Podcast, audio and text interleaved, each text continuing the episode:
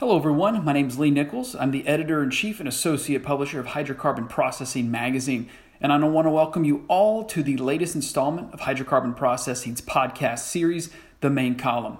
Today, we're looking at hydrocarbons face toughest challenge yet. So, this was written by Frank Ketelaars of DNVGL. You can read it in the January issue of Hydrocarbon Processing Magazine within the special focus section on sustainability. Now, before we get started, I would like to make a big announcement. We have actually launched a brand new publication called H2 Tech, which focuses on all the technologies surrounding the hydrogen industry. To find out more information about that, please check out www.h2-tech.com. Hydrocarbons face toughest challenge yet. Over the next 30 years, the globe's energy ecosystem, where fossil fuel dominates and renewables play catch up, will evolve exponentially as efforts intensify to curb carbon emissions and mitigate the detrimental impact of climate change. In 2018, 81% of the world's energy was supplied by fossil fuels. And by 2050, oil and gas will account for 54% of the world's primary energy supply, while non fossil fuels will comprise 46%. In DNVGL's latest energy outlook, the company forecasts a decarbonizing world in which energy demand plateaus, renewables grow significantly, natural gas becomes the world's largest energy source, and oil demand never reaches the levels it saw in 2019. Although the study predicts that mid century there will still be demand for hydrocarbons, their role in the energy mix depend on how quickly there's diversification and significant carbon reductions can be achieved. Now, the outlook focuses a single likely future of the world's energy system, not a range of scenarios.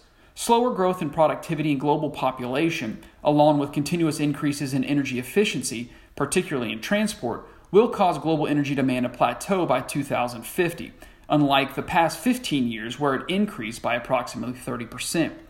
COVID 19 has played its part as well. So before the pandemic, the author's company forecast total global energy demand in 2050 to be 456 exajoules. However, updated modeling shows that the pandemic will reduce energy demand by 8% to 2050, and this is nearly the exact level seen in 2018. Oil demand will likely never fully recover from market shocks brought on by the COVID 19 pandemic. The outlook forecasts that global crude oil demand will decrease 13% in 2020, reaching a level not seen since the early 2000s.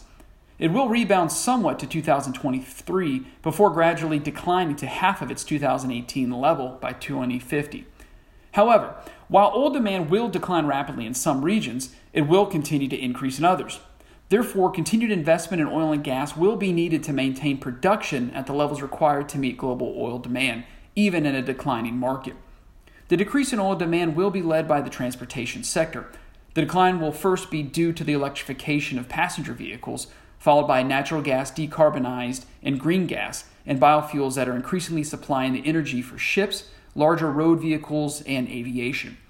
The Middle East, North Africa, Northeast Eurasia, and North America will account for 90% of oil supply in 2050 and will be the only net exporting regions. This will be caused by a shift from producing more oil to cheapest oil and will put increasing pressure on unconventional onshore and offshore oil production to 2050.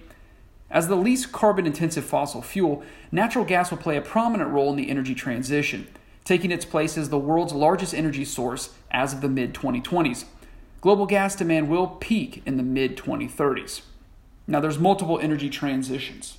The outlook anticipates that rapid electrification of energy, along with growth in renewables, will significantly reduce emissions in the coming decades. Without further greater efforts to remove and adapt to carbon free operations, the world will miss the 2 degrees Celsius limit for global warming under the Paris Agreement. The analysis warns that the current 1.5 degrees Celsius carbon budget will be exhausted in 2028 with the 2 degree Celsius budget exhausted in 2051. Extrapolating the emission trends, this points to a 2.3 degrees Celsius warming of the planet by 2100. There will not be just one energy transition to 2050, but several transitions.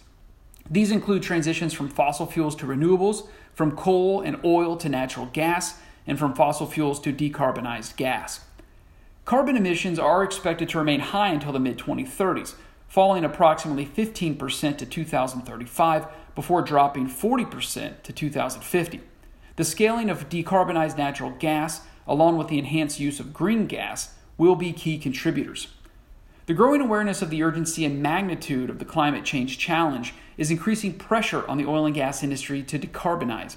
Several major players have already set net zero carbon targets and are shifting from being big oil to big energy companies with a broader and more diverse portfolio. Any delay in this transition may challenge the industry's license to operate in some regions. Therefore, longer term success is dependent on proactively driving this transition rather than being a major carbon contributor. Key solutions include electrifying offshore platforms and oil and gas assets, reducing flaring and venting, increasing efforts to detect and stem methane leaks, and obtaining efficiency gains through the digitalization of the oil and gas value chain. Now, as demand for natural gas declines from the mid 2030s, this outlook points to three pertinent predictions. Number one, the amount of natural gas used for power generation will start to decrease as renewables scale significantly and electricity is increasingly used to replace natural gas in sectors where it is feasible to do so. Number two, natural gas will become partially decarbonized through gas reforming, with carbon capture and storage to produce blue hydrogen, resulting in rapid growth toward 2050. Hydrogen produced from renewables, i.e., green hydrogen, will join decarbonized gas in replacing some of the final demand for natural gas, largely in hard to abate sectors such as steel, cement, aluminum, and glass making processes. The outlook forecasts that 13% of natural gas will be decarbonized by 2050 this follows rapid growth in hydrogen production from natural gas and of natural gas with carbon capture and storage in power and industry sectors over the next 30 years.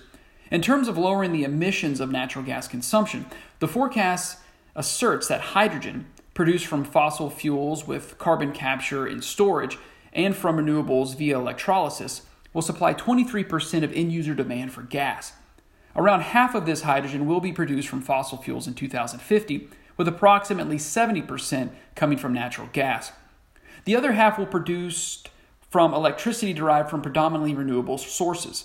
Both the decarbonization of natural gas through carbon capture and storage and the use of hydrogen as a vector to reduce emissions from natural gas consumption will be led by Europe, China, and North America, and by Pacific countries that are members of the Organization for Economic Cooperation and Development, or OECD. The transition to decarbonized and green gas with related scaling of carbon capture and storage and hydrogen will not be quick enough to meet the goals set in the Paris Agreement, as neither carbon capture and storage nor hydrogen processes will begin to scale for at least 15 years. Although the technology is available and viable, the policy framework is only now just taking shape in selected regions. Governments must quickly incentivize industry to adopt these solutions to climate change so that the cost learning curve will become financially viable. Forming partnerships among government, industry, and associations will be crucial in scaling innovation and new technologies for decarbonization. Public energy strategies are key, not just in setting out the path for the world and for the oil and gas industry to reduce and remove carbon, but also in deciding how fast the world will reach that destination. The outlook points to policies in Europe, China, and North America to create the impetus for scaling hydrogen and other low carbon fuels globally, and to propel recognition that scaling carbon capture and storage will be essential to meet climate targets. Such policies are influenced by the available energy resources and by societal pressures, which include rising concerns over climate change and calls for cleaner energy. Some of these policies will affect demand for existing oil and gas products and will drive companies to reduce their carbon footprint while other policies may completely transform the oil and gas industry. Ultimately, these policies could transform the oil and gas industry into being the decarbonizer of hydrocarbons and the supplier of carbon capture and storage. The mid 2030s is estimated to be the point at which these policies will begin to act as a catalyst for this transformation. All regions are balancing decarbonization with the need to ensure an increasing supply of secure and affordable energy. In Europe, net zero targets have launched the region's energy transition, and these efforts are now being extended to hard to abate sectors. The European Union is also considering a carbon dioxide border tax that would extend a price on carbon to include imported products. Greater China's emissions reduction trajectory is also vital to the global energy transition. From 2030, the region will account for more than half of the world's net emissions reductions. A patchwork of policy targets and incentives at state and federal levels in North America will drive decarbonization through increases in renewables and electrification, and additionally, by lowering the carbon intensity of fuels. Policies in the Indian subcontinent, Southeast Asia, and Sub Saharan Africa regions will largely focus on the transition from coal to natural gas and on growth in renewables and electrification, thus ensuring the region's increased energy independence and their ability to meet growing pressure to curb local pollution. Now, pressure is mounting on the oil and gas sector to address the climate change crisis.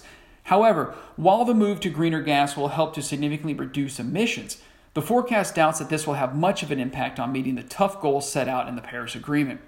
Ultimately, realizing a brighter, greener future for the energy mix requires quicker transformation of the industry. Although leaders, innovators, and regulatory bodies are making some headway in putting this energy transition at the top of their agendas, climate change and their ambitions to reduce it are outpacing action.